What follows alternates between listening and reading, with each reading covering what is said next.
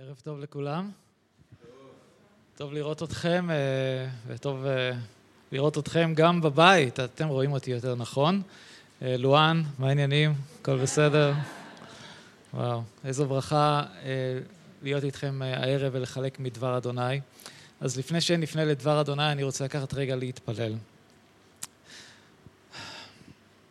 אבינו שבשמיים, כמה טוב אתה.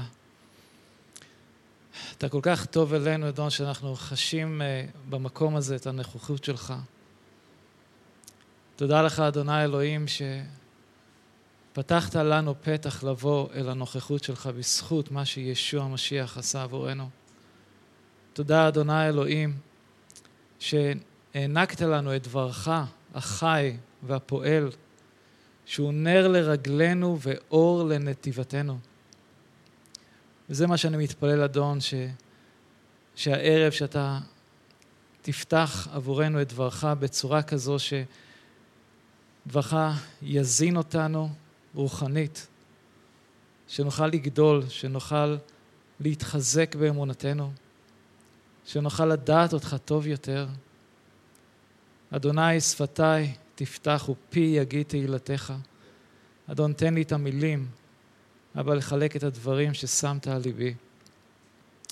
אנחנו מברכים את שמך הקדוש בשם ישוע המשיח. אמן. אמן. אז כמו שיונתן אמר, שהגענו לחלק בסיפור של אברהם, אחד הסיפורים המפורסמים שיש לנו בכתובים, וזה הסיפור של עקדת יצחק. ואתם כבר יכולים לפנות אה, לספר בראשית, אה, פרק 22. עכשיו, בגלל הזמן הקצר שיש לנו, אי אפשר ממש ללמד את כל מה שמופיע בסיפור הזה, אבל מה שכן הייתי רוצה להתמקד בשני דברים, והראשונה, מדוע ניסה אלוהים את אברהם? והדבר השני זה שאנחנו רואים בסיפור הזה תוכנית הישועה, תוכנית הגאולה של אלוהים שנגלית לנו בסיפור. סיפור של העקדה אה, נחשב כמעשה של מסירות נפש ואמונה מאוד חזקה באלוהים מצד אברהם. אנחנו יודעים שגם הסיפור הזה מופיע אצל השומרונים, כמובן שאצלנו היהודים בתנ"ך, אבל גם הוא מופיע באסלאם וגם בנצרות אה, כפי שאנחנו מכירים אותה. עכשיו אין לנו זמן להיכנס לכל הפרשנויות של כל אה, דת וכיצד היא רואה אה, את הסיפור הזה, אבל זה מעניין לראות את ההבדלים שקיימים שם. גם בקרב אה, פילוסופים והוגים, במשך הדורות ניסו לפרש ולתת את הדעת שלהם ואת הפרשנות שלהם למה שקרה, ואפילו היו כאלה ש, שאמרו, אברהם היה צריך לקום ולהתנגד לצו הזה של אלוהים. אנחנו יודעים שגם באומנות הסיפור הזה מככב אה, אחת התמונות של רמברנט שצייר את העקדה ב-1800, סליחה, 1635, ציור מדהים. אבל גם הייתי אומר שבקרב בני אדם הסיפור של עקדת יצחק זה סיפור מאוד מאתגר. כהורה, כשנחשפתי בפעם הראשונה, אני זוכר שהאדון ברך אותנו עם בנות, ואז שקראתי את זה, את הסיפור הזה, זה באמת קשה לבן אדם לתפוס מצווה כזו שאלוהים ייתן לאדם, או ניסיון כזה שאלוהים יעביר אדם. ממש קשה להבין דבר כזה. וגם אה, אם אנחנו מסתכלים על הסיפור עצמו, אנחנו נראה שגם בסיפור אנחנו פתאום נתקלים במילים בפעם הראשונה, כמו השתחוויה. המילה הזאת, השתחוויה, פעם ראשונה מופיעה בכתובים בסיפור של העקדה. שא, גם פעם הראשונה.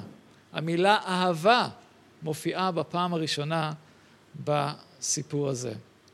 אז ברשותכם ניקח רגע ונקרא את הסיפור.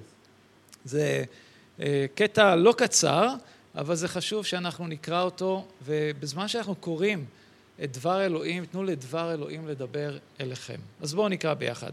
בראשית פרק 22, פסוקים 1 עד 19. ויהי אחר הדברים האלה, והאלוהים נישא את אברהם, ויאמר אליו, אברהם, ויאמר, הנני. ויאמר, קח נא את בנך, את יחידך אשר אהבת, את יצחק, ולך לך אל ארץ המוריה, ועלהו שם לעולה על אחד הערים אשר אומר אליך. וישכם אברהם בבוקר ויחבוש את חמורו, ויקח את שני נעריו איתו, ואת יצחק בנו, ויבקע עצי עולה, ויקם וילך אל המקום אשר אמר לו האלוהים. ביום השלישי, וישא אברהם את עיניו, וירא את המקום מרחוק. ויאמר אברהם אל נעריו, שבו לכם פה עם החמור, ואני והנער נלכה עד כה, ונשתחווה, ונשובה אליכם. ויקח אברהם את עצי העולה, וישם על יצחק בנו, ויקח בידו את האש ואת המאכלת, וילכו שניהם יחדיו. ויאמר יצחק אל אברהם אביו, ויאמר, אבי, ויאמר, הנני בני, ויאמר, הנה האש והעצים, ואיה עשה לעולה. ויאמר אברהם, אלוהים, יראה לו עשה לעולה בני, וילכו שניהם יחדיו.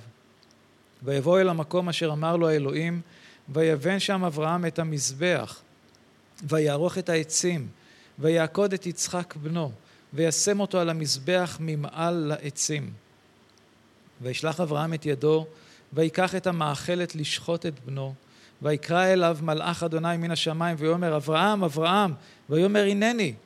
ויאמר אל תשלח ידך אל הנער, ואל תעש לו מאומה, כי אתה ידעתי, כי ירא אלוהים אתה, ולא חסכת את בנך את יחידך ממני. וישא אברהם את עיניו, וירא, והנה איל אחר נאחז בסבך, בקרניו.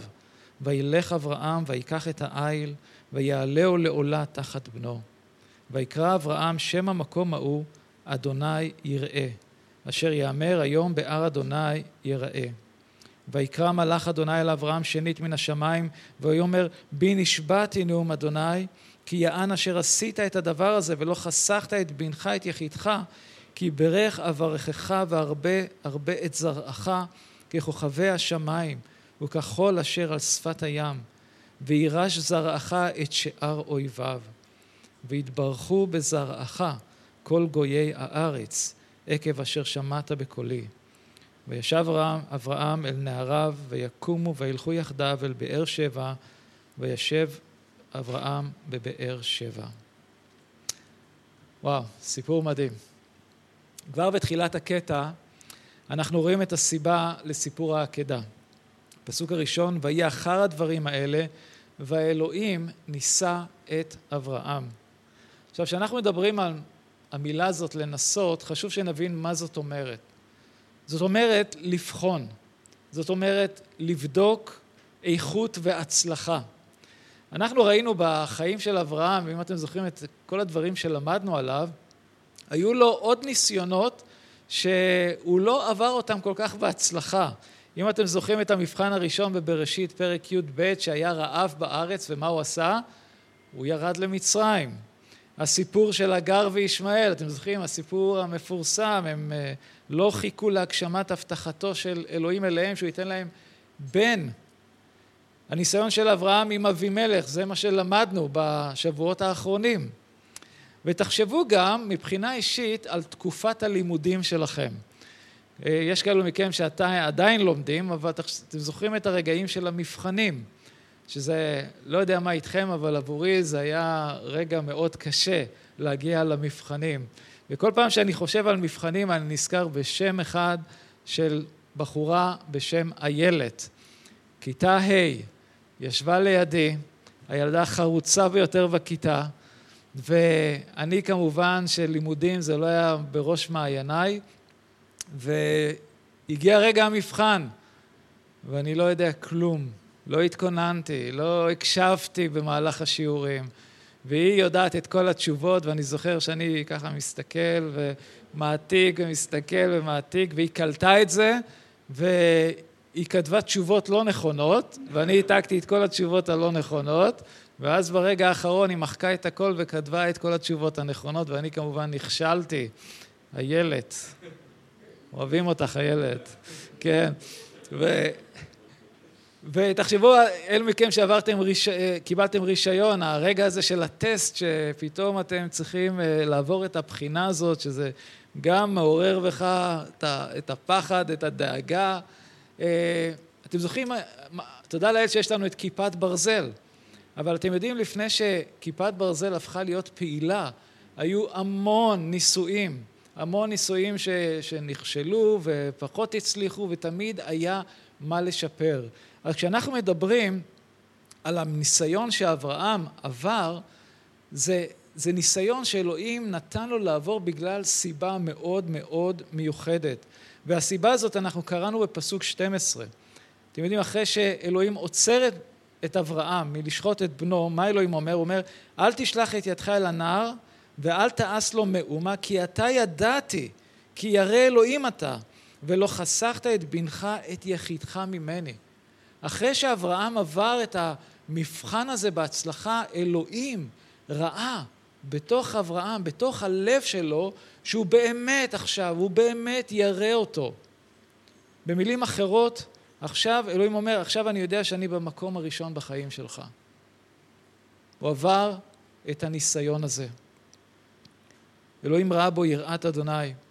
תחשבו לרגע, כשאתם חושבים על יראת אדוני, על מה אתם חושבים? מה זה, מה זה אדם ירא את אדוני? אחד הפסוקים, אה, אחד הפסוקים המפורסמים שיש לנו במשלי פרק תשע, פסוק עשר, זה אומר תחילת חוכמה, יראת אדוני, ודעת קדושים בינה. כלומר, הדבר הראשון, הדבר הראשון, אם אני רוצה להיות באמת אדם חכם, לעשות את הדבר הנכון, זה יראת אדוני. זאת אומרת שאני מוכן לעשות את הדבר הנכון בזמנים שונים ובמצבים משתנים, כשאני שם מול העיניים שלי את רצון אלוהים. מה אלוהים רוצה שאני אעשה עכשיו בזמן הזה? אדם שהוא ירא את אלוהים, הוא תמיד, כל החלטה שהוא עומד בפניה, הוא יבחר בדרך של אלוהים. גם במשלי שמונה, פסוק שלוש עשרה, כתוב, יראת אדוני שונאת רע. כשאני לומד לשנוא את מה שאלוהים שונא, לאהוב את מה שאלוהים אוהב, שדרך אדוני לנגדי תמיד. אני לא אשתתף במעשה החושך, אני אביע את דעה כשצריך, אני אבחר תמיד בדרך הטוב, גם אם לפעמים אני אצטרך לשלם מחיר עבור ההחלטות שאני מקבל. הוא הראשון בכל, הוא מעל כל דבר בחיי. ציות מוחלט לאלוהים. אתם מבינים, כשאנחנו עוברים ניסיון, כשאלוהים מרשה לניסיון לפקוד את החיים שלנו, הוא בודק אותנו. הוא בודק איפה אנחנו נמצאים מבחינת האמונה שלנו. איך אפשר לדעת באמת איפה אנחנו עובדים עם האמונה שלנו, אם אנחנו לא נעבור את הניסיונות האלו? תחשבו לעצמכם בית ספר, אני יודע שיש כל מיני בתי ספר מיוחדים שאין מבחנים. אז כזה, הכל כזה ברגוע, כולם לומדים, אין מבחנים, אבל אי אפשר לדעת באמת מה הבן אדם למד, מה הוא באמת יודע. והמבחן הזה, מבחן האמונה, זה משהו שקורה לילדי אלוהים כל הזמן. ואני חייב להגיד לכם שלפעמים אנחנו עוברים את המבחנים האלה, את הניסיונות האלו, ואפילו אנחנו לא יודעים שאנחנו בתוך הניסיון. אנחנו חושבים לפעמים שהאויב תוקף אותי, האויב עושה לי רע, או שפשוט אה, דברים לא מסתדרים לי בחיים. אבל אם באמת אנחנו נכיר את אלוהים, נכיר את דרכיו, אנחנו נראה שלפעמים כן אלוהים נותן לנו לעבור ניסיונות. חשבתי על בני ישראל במדבר, ואני חושב ש, שהמסע הזה של בני ישראל ממצרים לארץ המובטחת זה, זה היה מסע של המון ניסיונות, לבדוק את מה שבלב של בני ישראל. ויש לנו את הדוגמה בספר שמות, פרק ט"ז, שזה פרק 16, אה, נקרא פסוקים שלוש וארבע. ויאמר אדוני אל משה, הנני ממטיר לכם לחם מן השמיים, ויצא העם ולקטו דבר יום ביומו, למען אנסנו, הילך בתורתי אם לא. ויענך וירעיבך ויאכילך את המן אשר לא ידעת ולא ידעון אבותיך למען הודיעך כי לא על הלחם לבדו יחיה אדם כי על כל מוצא פי אדוני יחיה אדם שמלתך לא בלטה מעליך ורגלך לא בצקה, זה ארבעים שנה. והוא מוסיף על, ה, על החלק הזה גם בספר דברים, פרק שמונה, פסוק שתיים, הוא אומר, וזכרת את כל הדרך אשר הולכך אדוני אלוהיך זה ארבעים שנה במדבר, למען ענותך, לנסותך, לדעת את אשר בלבבך, התשמור מצוותיו אם לא. דור יוצאי מצרים ודור המדבר חוו מבחני אמונה מאוד לא פשוטים. הם היו צריכים להתמודד עם רעב, עם צמא, עם אויבים, עם המצב הבריאותי שלהם. בעצם דברים שגם מעסיקים אותנו בחיי היומיום שלנו. והמבחן שבא מאלוהים, הניסיון הזה שבא מאלוהים על בני ישראל, זה היה לגלות את אשר בליבם. מה נמצא באמת בתוך הלב שלהם? האם אנחנו בוטחים באלוהים? האם אנחנו בוטחים בהבטחות שלו? או שאנחנו מתחילים להתלונן, או שאנחנו מתחילים למצוא כל מיני דרכים שונות, חלופיות. הניסיון נועד להביא את בני ישראל למקום שבו הם ילמדו לפתוח באלוהים. הוא נתן להם את המן כל בוקר. הם קמו והיה לחם, לחם שמימי, משהו שהם לא מכירים. והם כמובן, אתם, אם מישהו מכיר את הסיפור, הם באמת התלוננו, והיה במקרה אחד שהוא אמר להם, אל תאספו ליום השבת, אני אתן לכם אה, ביום שישי כפול. אבל לא, הם הלכו ואספו, והם גילו בבוקר שהכל היה אכול תולעים. והמטרה הזאת שאלוהים נתן להם, הסיבה הזו שהוא נתן להם לעבור את הדברים האלו, זה שהיא ללמד אותם לפתוח בו, לפתוח בהבטחות שלו. ישוע, כשהוא נוסע על ידי השטן, ואני חושב שדיברתי על זה במסר אז שדיברנו על מלחמה רוחנית, השטן שניסה את ישוע במדבר, וזה בלוקאס פרק 4, פסוקים 3 ו-4, שבאחת מהניסיונות שלו אומר לה, השטן אומר לו, אם בן האלוהים אתה, צווה על האבן הזאת שתהיה ללחם. השיב לו ישוע, אין כתוב כי לא על הלחם לבדו יחיה האדם. ישוע היה במדבר, הוא היה בזמן של צום ותפילה, והשטן בא וניסה לפתות אותו. לפתות אותו ברגע הזה שבו הוא נמצא בתפילה, בזמן שהרגע מאוד רוחני ועמוק. וכאן, כמו שקראנו, אותו פסוק שמוזכר לנו, כשישוע ציטט מספר שמות, לא על הלחם לבדו יחיה אדם, אלא על, על פי המצוות של אלוהים, על פי ההבטחות של אלוהים. ולכן כשאנחנו עוברים את הניסיונות, הם נועדו לחזק אותנו מבחינה רוחנית, כדי לחזק את ההליכה שלנו עם האדון. כשאנחנו עומדים מול האתגרים שבחיים שלנו, עם אוכל ו- ו- וכסף ובריאות. תקשיבו, אלו, אלו הרגעים שבאמת אנחנו מגלים אם אנחנו באמת בוטחים באלוהים או שאנחנו לא בוטחים בו. אלו המבחנים האמיתיים. היה עוד מקרה שניסיון, שאני קורא לזה ניסיון של נאמנות לאלוהים. ודרך אגב, אלוהים מוכיח את הנאמנות שלו לעם ישראל. אתם זוכרים שקראנו, הוא אומר להם, אה, היה, מבחינה בריאותית הייתם בסדר, הרגליים שלכם היו בסדר, הבגדים שלכם לא התקלקלו, האוכל תמיד היה, אני הייתי נאמן לספק לכם את כל מה שצריך. אבל יש ניסיון של נאמנות, ולפעמים יש ניסיונות שאלוהים מעביר אותנו כדי לראות באמת אם אנחנו נאמנים לו. ויש סיפור שמופיע גם בספר דברים, פרק 13, ששם אלוהים הולך להרשות לדבר מסוים לקרות כדי לנסות את עם ישראל. דברים, פרק 13, מפסוק אחד. את כל הדבר אשר אנוכי מצווה, מצווה אתכם, אותו תשמרו לעשות. לא תוסף עליו ולא תגרע ממנו. כי יקום בקרבך נביא, או חולם חלום, ונתן אליך אות או מופת, ובא האות והמופת אשר דיבר אליך לאמור, נלכה אחרי אלוהים אחרים אשר לא ידעתם ונעבדם, לא תשמע אל דברי הנביא ההוא, או אל החולם החלום ההוא. כי מנסה אדוני אלוהיכם אתכם, לדעת הישכם אוהבים את אדוני אלוהיכם בכל לבבכם ובכל נפשכם. אחרי אדוני אלוהיכם תלכו, ואותו תיראו, ואת מצוותיו תשמורו, ובקולו תשמעו, ואותו תעבדו, ובו תדבקון. והסכנה הזאת, אני חייב להגיד לכם, אחים ואחיות, זה שהיא גם קיימת היום. יש אנשים שיש להם אפילו את הכוח לעשות אותות ומופתים, דברים שבאמת יכולים להדהים אותנו. אבל הרבה מהם עושים את זה ברוח שהיא לא מאלוהים. ואנחנו בני אדם נמשכים לכוח העל-טבעי. וכשאנחנו מדברים על האמונה שלנו, אנחנו לפעמים ניתקל בדרכים שלנו עם, באנשים שמסוגלים לעשות דברים על-טבעיים. ודווקא ברגעים האלו זה קל מאוד ליפול, כי לפעמים אתה יכול להגיד לעצמך, וואו, איזה כוח יש לו, איזה דברים מדהימים הוא עושה, הוא בטוח יש לו את הדבר הנכון. אבל אני אגיד לכם שהרבה פעמים זה לא הדבר הנכון.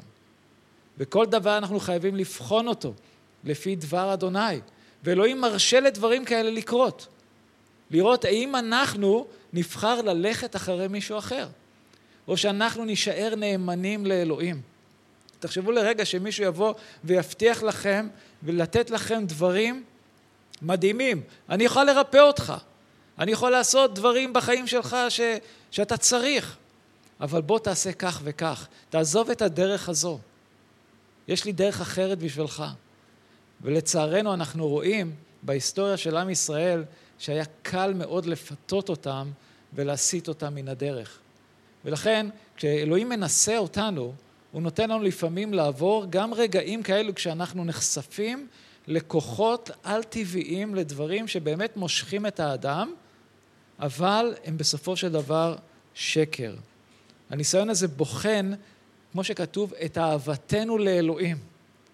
הוא בוחן אם אנחנו באמת אוהבים את אלוהים. מה אנחנו יותר אוהבים? ואהבת את אדוני אלוהיך בחמישים אחוז מלבבך, זה מה שכתוב? ואהבת את אדוני אלוהיך בכל לבבך, בכל מאודיך, עד הסוף. אהבה מוחלטת לאלוהים. היה עוד ניסיון שאלוהים העביר את עם ישראל, וזה מבחן האמונה מול אויבים. וזה מופיע בספר שופטים, פרק שלוש, פסוקים אחד ושתיים וגם פסוק ארבע. שופטים, פרק שלוש, פסוקים אחד ושתיים ופסוק ארבע. ואלה הגויים אשר הניח אדוני לנסות בם את ישראל. את כל אשר לא ידעו את כל מלחמות כנען, רק למען דעת דורות בני ישראל ללמדה מלחמה, רק אשר לפנים לא ידעום. ויהיו לנסות בם את ישראל לדעת הישמעו את מצוות אדוני אשר ציווה את עבודם ביד משה. תחשבו לרגע, אלוהים משאיר אויבים, אויבים, הוא לא מגרש את כולם, הוא משאיר אויבים מסוימים, קודם כל ללמד את בני ישראל מלחמה, אבל גם לנסות אותם, גם להעביר אותם את החוויה הזאת, לראות האם הם יפתחו באלוהים. ואנחנו, כמובן כבני אדם, על מה אנחנו נשענים? נשענים על הצבא, אנחנו נשענים על הנשק שלנו, על הטכנולוגיה שלנו. תודה לאל על הצבא, תודה על מה שיש לנו, אבל הביטחון שלנו לא נמצא בדברים האלו. הביטחון שלנו צריך להיות באלוהים, הוא זה ששומר עלינו.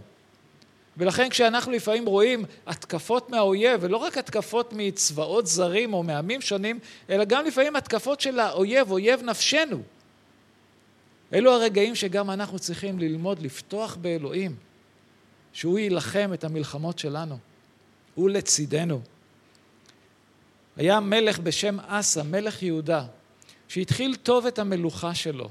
הוא בטח באלוהים, אלוהים עזר לו גם כשאויבים ניסו לתקוף אותו. אבל היה איזה רגע בחיים שלו שדווקא האיום בא ממלך ישראל.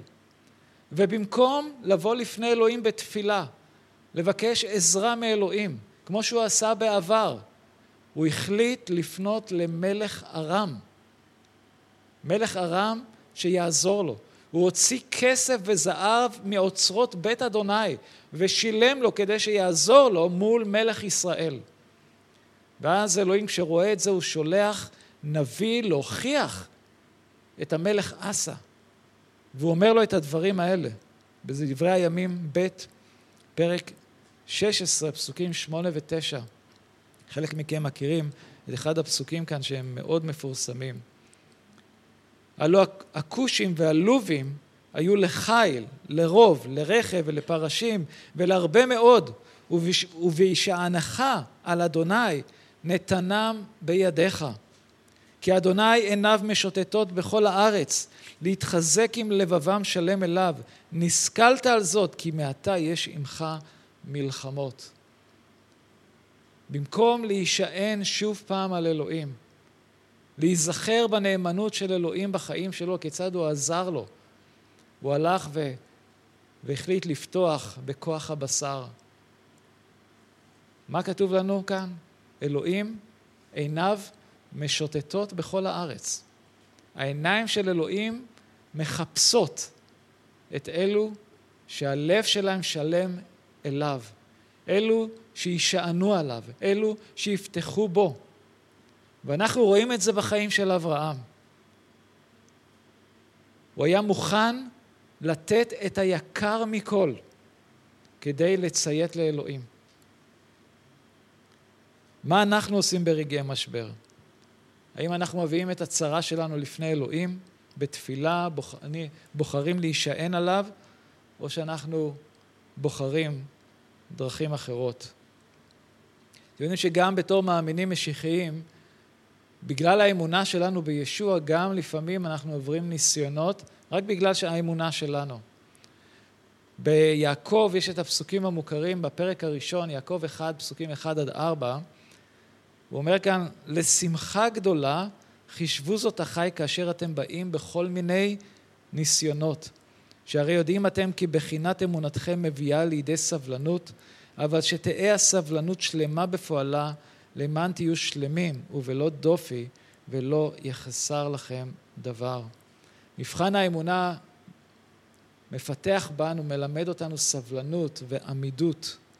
מבחן האמונה זה סוג של צריפה של אש שאנחנו חווים, שנועדה לתאר אותנו, לקרב אותנו יותר לאדון. ואלו מכם שעברתם את הצריפות ואת הניסיונות, את האש, אתם מכירים את הנוכחות הקרובה של אלוהים ברגעים האלו. וכמאמינים בישוע יהיו, יהיו מצבים שאנחנו נעבור ניסיונות רק בגלל האמונה שלנו. זה יכול להיות בעבודה שלנו, זה יכול להיות בלימודים, במשפחה, ואפילו בהתנגדות נגד הקהילה, דבר שאנחנו רואים בזמן האחרון בקרב אה, הקהילה באשדוד והקהילה בשדרות, ממש שעוברים כרגע סוג של אה, רדיפות. בואו נחזור לסיפור על אברהם. הניסיון של אברהם היה ניסיון שדרש אמונה רבה באלוהים. הבן המובטח שנולד דרך נס, הבן שדרכו אלוהים יקיים את ההבטחות שהוא נתן לאברהם, הבן הזה צריך למות עכשיו. הוא אומר לו, קח נא את בנך, את יחידך אשר אהבת, את יצחק. שימו לב איך הוא אומר את זה בצורה מאוד ברורה. בנך יחידך אשר אהבת את יצחק. שלא יתבלבל כאן. ולך לך אל ארץ המוריה ועלהו שם לעולה על אחד הערים אשר אומר אליך.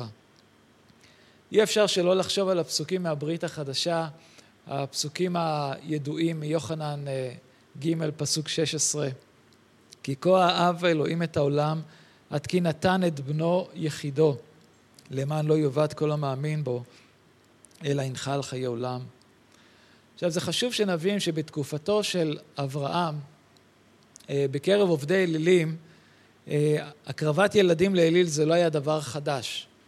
אה, היו עושים את זה כדי לתת כבוד לאליל שאותו הם היו משתחווים לו. זה היה כדי לקבל הגנה וברכות חומריות, הם היו מקריבים את האליל. אפילו מלך מואב, יש לנו את האזכור הזה במלכים ב', הוא אומר, ויקח את בנו הבכור אשר ימלוך תחתיו ויעלהו עולה על החומה. אז, אז הקרבת ילדים זה לא היה משהו חדש בקרב עובדי אלילים. ואלו שקוראים את זה, בעצם יש להם קושי, איך אלוהים אומר דבר כזה לעשות? עכשיו, זה קשה אם אנחנו רק קוראים את הסיפור הזה, אבל אם אנחנו מסתכלים על התמונה השלמה בכתובים, אז אנחנו כן באמת פתאום לומדים להעריך את מה שקורה כאן בסיפור. אלוהים אומר לאברהם ללכת אל ארץ המוריה, ובסופו של דבר להגיע לאחד הערים שם, אה, ואנחנו יודעים שהשם אוריה זה, המשמעות זה לכוון, להראות, ואנחנו יודעים גם מאוחר יותר שבארץ המוריה, בהר המוריה, בית המקדש ייבנה עליו. זה יהיה המקום שבית המקדש ייבנה, על הר המוריה. אם מישהו רוצה לדעת, זה בספר דברי הימים ב', פרק שלוש, פסוק אחד. כתוב, ויחל שלמה לבנות את בית אדוני בירושלים בהר המוריה. זה יהיה ההר, תקשיבו, שעליו אדוננו ומושיענו ישוע המשיח ימות על הצלב. אתם יודעים שגולגתה, המקום, מקום הצלב, זה בהר המוריה. רואים את התוכנית של אלוהים, שבהר הזה, בהר המוריה, זה היה מקום שאברהם עמד להקריב את יצחק, זה היה מקום שבית המקדש נבנה, שבו הוקרבו אלפי קורבנות, וזה יהיה ההר שבו המשיח, ישוע המשיח, נצלב ונתן את חייו למעלנו. בדרך לארץ המוריה, יצחק שם לב לדבר אה, מאוד חשוב שהיה חסר. הוא אומר, אבא, הנה האש, הנה העצים, איפה הסלע עולה? איפה הקורבן? אמרת שאנחנו הולכים להשתחוות, אה, איפה? איפה הסלע? הוא לא, הוא לא קולט באותו רגע, יצחק, מה קורה. ומה שאברהם אומר, יראה לו, אלוהים יראה לו הסלע עולה בני וילכו שניהם יחדיו.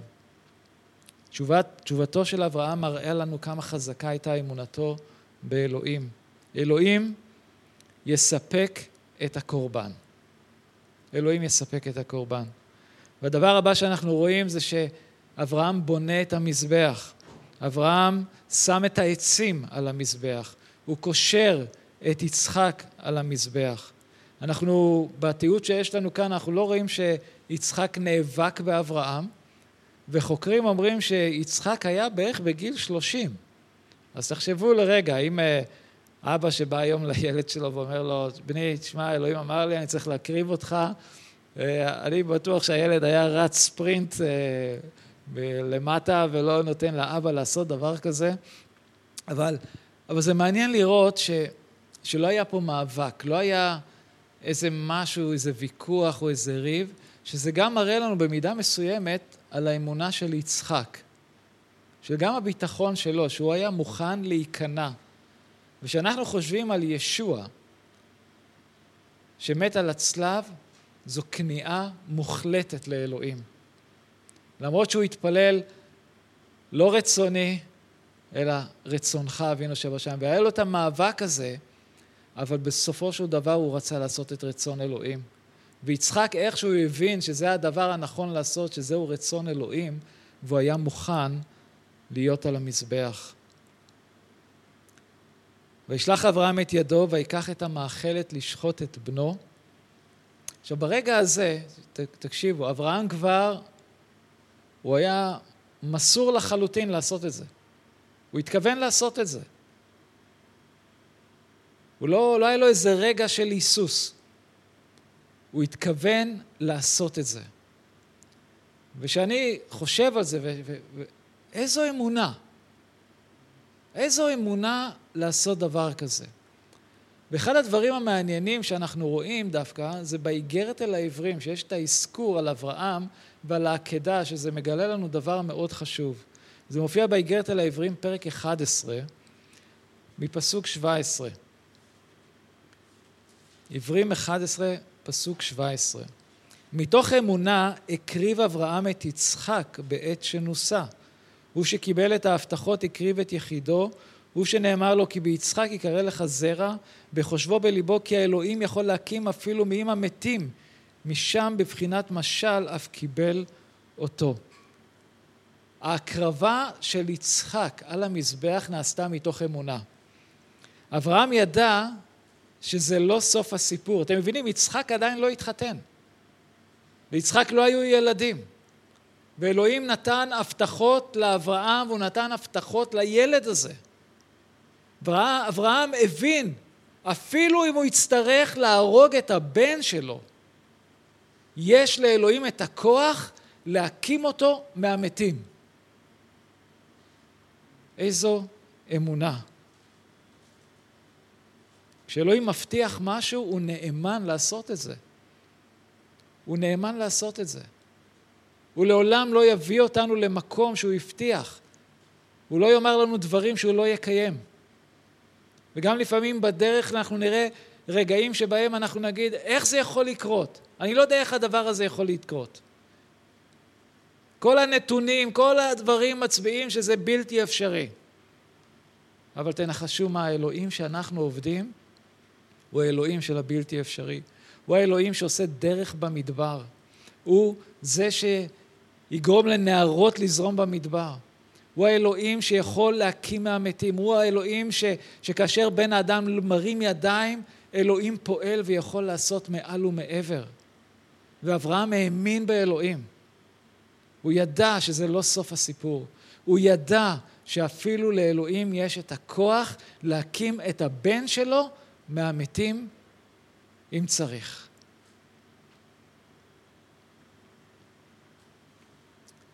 ואז כאשר uh,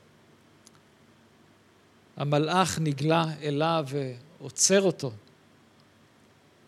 אברהם נושא את עיניו, ומה הוא רואה? הוא רואה בסבך שם, בשיחים, איל ש, שנאחז שם, שנתפס, והוא לוקח אותו.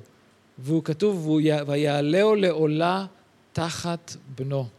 ויקרא המקום ההוא אדוני יראה, אשר יאמר היום בהר אדוני יראה. אברהם קורא למקום אדוני יראה, אלוהים רואה ואלוהים מספק. יכול איזה כיף זה שאלוהים לא רק רואה, אלא גם מספק? יכול זה דבר אחד לראות, וואו, יש לו המון בעיות, יש לו המון צרכים, זה שאתה יודע זה לא מספיק, אבל ברגע שלא רק שאתה רואה, אלא גם יש לך את היכולת לתת. וזה בדיוק מה שאלוהים עשה כאן. אדוני יראה, אלוהים בעתיד יראה בהר הזה את הקורבן. אשר יאמר היום בהר אדוני יראה.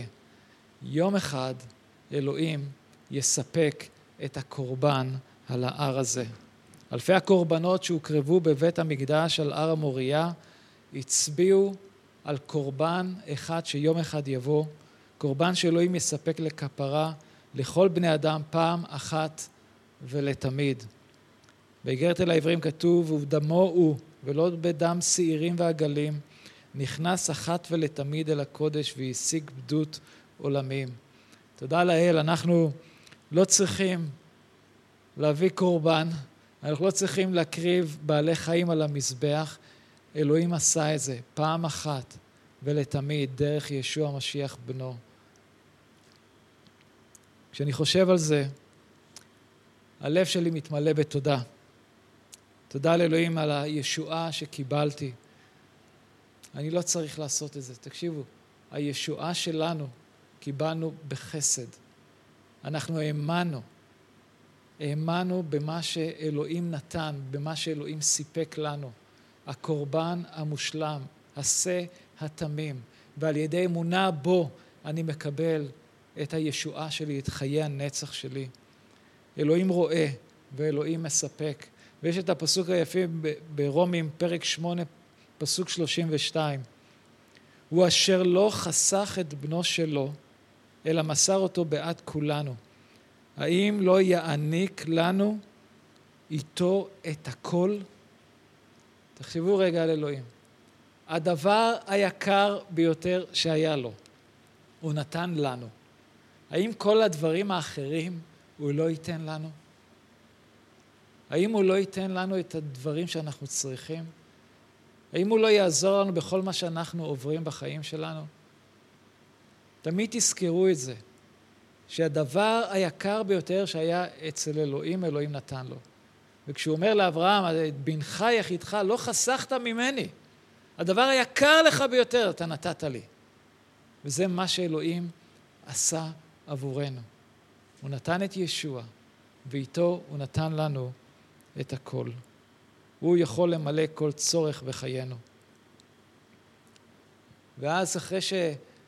כשאברהם עובר את הניסיון הזה, אלוהים מברך אותו. הוא אומר, בי נשבעתי נאום אדוני, כי יען אשר עשית את הדבר הזה, לא חסכת את בנך את יחידך, כי ברך אברכך, והרבה את זרעך ככוכבי השמיים, וככל אשר על שפת הים, וירש זרעך את שאר אויביו, ויתברכו בזרעך כל גויי הארץ, עקב אשר שמעת בקולי. הברכות שניתנו לאברהם בעקבות הציות שלו, לא רק שחלקם יתגשמו בחייו, אלא הם ימשיכו עם יצחק ועם הילדים שלו, ולמעשה עד היום אנחנו חווים את הברכות האלה, בגלל ההצלחה של אברהם בניסיון שהוא עבר. אתם יודעים מה זה אומר לי? כשאנחנו עוברים ניסיון, כשאנחנו בוחרים באלוהים, כשאנחנו מקבלים את ההחלטות הנכונות, הברכות שאלוהים רוצה לברך אותנו, אלו לא ברכות שיהיו רק עלינו באופן אישי. הם ימשיכו עם הילדים שלנו, הם ימשיכו עם הנכדים שלנו, והם ימשיכו עד אשר האדון ישוע ישוב לקחת אותנו אליו. הברכות של אלוהים נמשכות מעבר. שלא תחשבו זה נעצר רק איתנו, אלא זה ממשיך הלאה. ואלוהים מחפש את האנשים האלה. אלו שבאמת הוא יכול לראות בלב שלהם את היראה, אלו שמוכנים לשמוע בקולו, אלו שמוכנים לציית למה שהוא אומר להם, אלו ששמים את דרכיו ואת דברו מול העיניים שלהם תמיד, ולא משנה מה אנשים יגידו.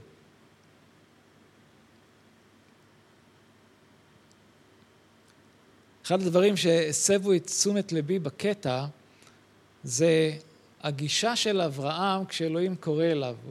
ובפסוק הראשון, אתם זוכרים, אלוהים קורא לו ואומר, אברהם מה אומר? הנני. וזו הפעם השנייה שאלוהים אומר לו, אה, אומר לו גם, אתם זוכרים, לך לך? אה, קראנו בהתחלה שהוא קורא לו מאור כסדים ללכת אל הארץ אשר אראה לו, גם פה הוא אומר לו, לך לך.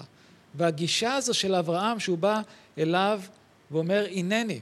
וגם כשמלאך אדוני קורא אליו, כתוב, ויקרא אליו מלאך אדוני מן השמיים, ואומר, אברהם, אברהם, והוא אומר, הנני.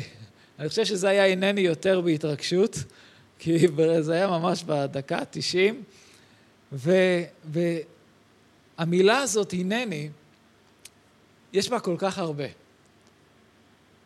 זה לא רק להגיד, הנה אני כאן. זאת אומרת, אני כאן לפניך, אלוהים, אני כאן להתייצב למשימה שיש לך בשבילי. אתם יודעים שמשה, כשהוא היה בסנה הבוער, אלוהים דיבר אליו. אתם יודעים מה משה אמר? הנני. הוא קיבל שם את הקריאה מאלוהים ללכת ולהוציא את בני ישראל מארץ מצרים. ישעיה הנביא, כשהוא נמצא בנוכחות של אלוהים, שהוא רואה חזון, אלוהים אומר, מי אשלח ומי ילך לנו? ואומר, הנני, שלחני. האנשים שאלוהים מחפש, הגברים והנשים שאלוהים מחפש, אלו אנשים שיגידו, הנני.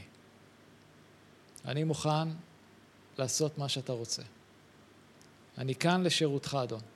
אני כאן, אני מתייצב למשימה שיש לך עבורי. ואני זוכר בחיים האישיים שלי, היו לי כמה רגעים כאלו, רגעים שבאמת שינו את מסלול החיים שלי.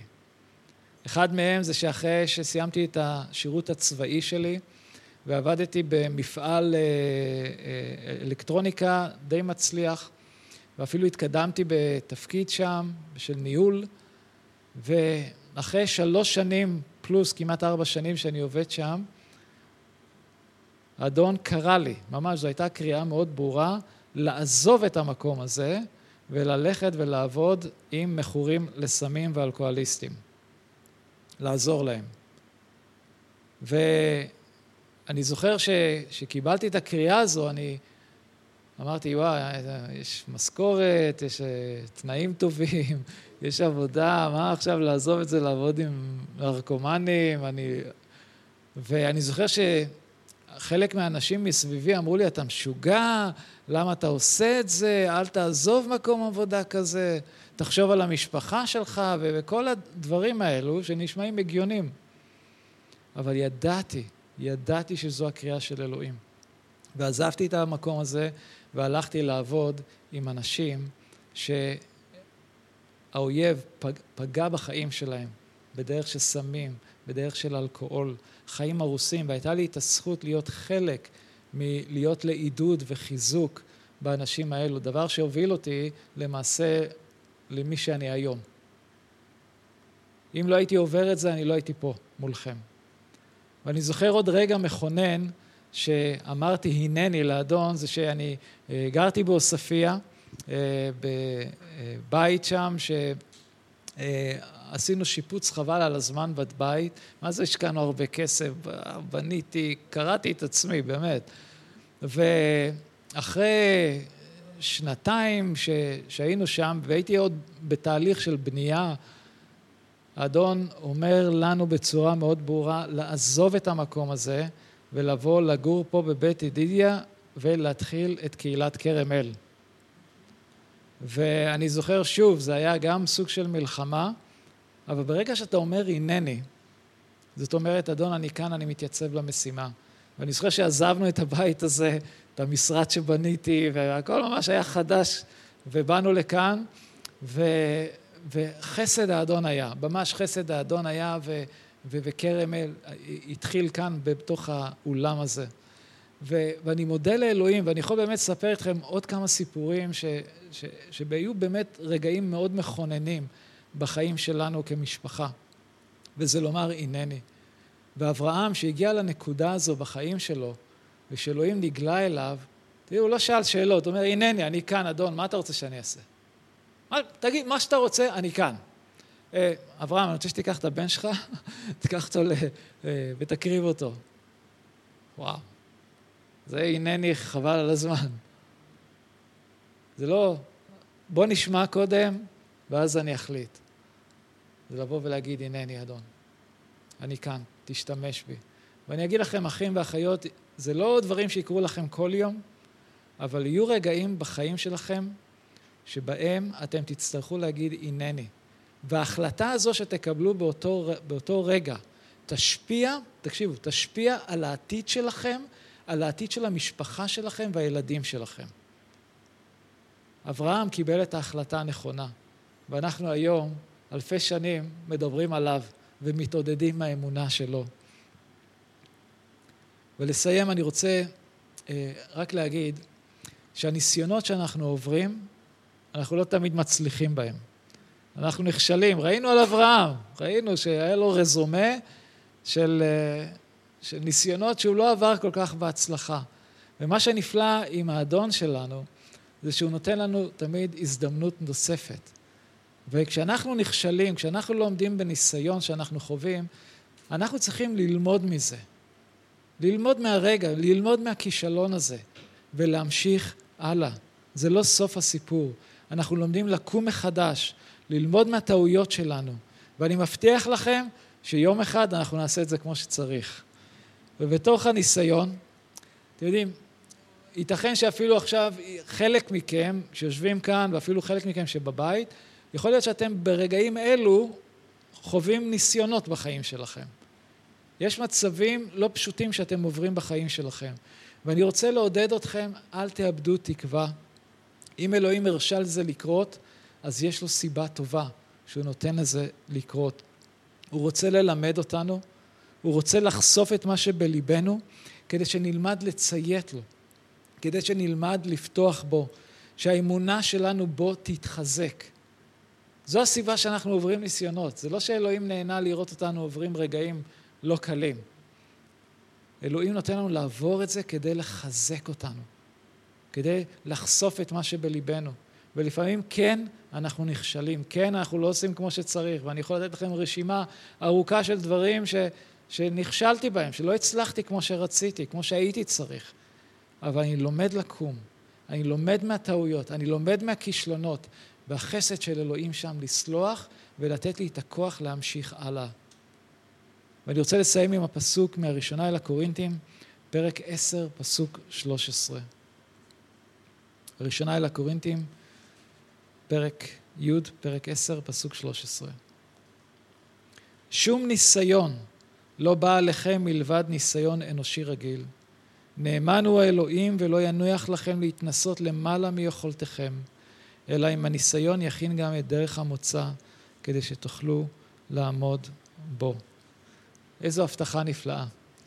כל ניסיון שאלוהים נותן לנו לעבור, הוא לא ייתן לנו ניסיון מעבר ליכולת שלנו.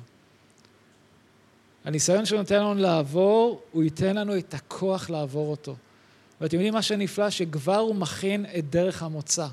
כבר יש את דרך היציאה, זאת אומרת שזה משהו זמני. זה לא יהיה איתך לנצח. אבל שדורן ייתן לנו את החסד באמת לעבור את הניסיון הזה בהצלחה. והוא ייתן לנו את הכוח. ולכן אני רוצה עכשיו להתפלל עבור כולנו. אני רוצה להתפלל עבורכם, אלו מכם שאולי ברגעים אלו עוברים את הניסיון בחיים שלכם. שאדון ייתן לכם כוח לעמוד. שאדון יפתח את, ה, את היראה, יראת אדוני בכם, ש, שתמיד תיתנו לדבר אדוני להיות נגד, מול העיניים שלכם, ושתקבלו את ההחלטות הנכונות כל הזמן. ותזכרו שההחלטות שאתם מקבלים עכשיו ישפיעו על העתיד שלכם. איפה אתם תהיו? שנה הבאה, איפה תהיו עוד עשר שנים? אלוהים נאמן. אבא, תודה לך. אדון, תודה לך על הסיפור הזה, אדון, הסיפור הזה כל כך עשיר בכל כך המון אמיתות, אדון, שאנחנו יכולים לבלות אה, המון זמן, אבא, ו, ולנסות להבין את מה שקרה שם.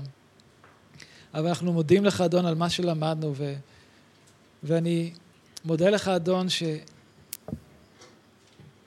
שאתה האלוהים שנמצא איתנו בתוך הניסיונות. גם כשאתה מרשה לניסיון לפקוד את החיים שלנו, אתה נמצא איתנו. ואדון, אני מתפלל ש... שתחזק את כל אחד ואחת מילדיך בזמן הזה. אלו שאולי עוברים כרגע, אדון, את הצריפה, אלו שמרגישים את הניסיון הזה בחיים שלהם. תן להם את הכוח לאחוז בך בזמן הזה, לא לאבד תקווה, להישען עליך, לפתוח בך, להחזיק בהבטחות שלך, אדוני, כי אתה נאמן, אדון, ואתה תקיים את מה שהבטחת. תודה לך, אדון, שאתה לא נותן לנו לעבור מעבר ליכולות שלנו, ממה שאנחנו יכולים לשאת, אדון. תודה לך, אבינו. אבא, אני מתפלל שבתוך תוכנו, אדון, תמיד האהבה שלנו אליך תגדל ותתחזק. שאנחנו נהיה גברים ונשים שאפשר לומר עליהם שהם הם יראי אדוני. שומעים בקולך, מצייתים לך, אדוני. אדוני, מתפלל עבור אלו שאולי מרגישים שהם נכשלו ולא הצליחו. אבא, תעזור להם להבין שהחסד שלך נמצא שם בשבילהם, ושהם יכולים לקום בחזרה, ללמוד ולהמשיך לרוץ אחריך, אדוני. תודה לך, אבינו.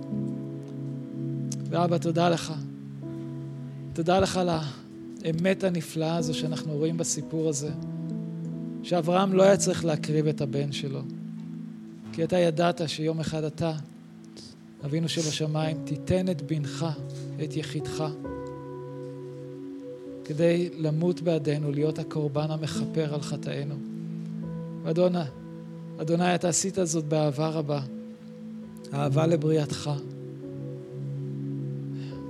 ואני מתפלל, אדון, שהלב שלנו יתמלא בתודה, בהודיה על מה שעשית עבורנו. ואדון, אם יש אנשים שאולי אפילו ברגע זה מקשיבים ועדיין לא יודעים אותך, אני מתפלל שהאהבה שלך תתגלה בליבם, שהם ברגע זה ירגישו את האהבה שלך עוטפת אותם. ושהם ידעו שאפילו אם הם היו היחידים בעולם, אתה עדיין היית שולח את ישוע המשיח למות באדם, כדי שהם יחיו. תודה לך, אדוני אלוהים, שאתה, אדוני יראה. אתה רואה ואתה זה שמספק. ברוך שמך, אדוני. כמה טוב אתה.